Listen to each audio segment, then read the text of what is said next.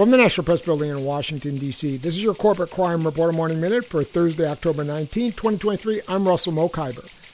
A new documentary released last week details the risks of vinyl chloride and the damage it has done to East Palestine, Ohio, and nearby communities in Ohio and Pennsylvania. In making Small Town Explosion, the filmmakers on the ground had to wear gas masks while filming so they would not get sick. They also spoke to a scientist whose testing has shown residents had been far more exposed to dangerous chemicals than officials let on. Vinyl chloride's risk to human health isn't debatable. This film brings that truth to the surface in a way no one can ignore, said Judith Enck of Beyond Plastics. For the Corporate Crime Reporter, I'm Russell Mokhiber.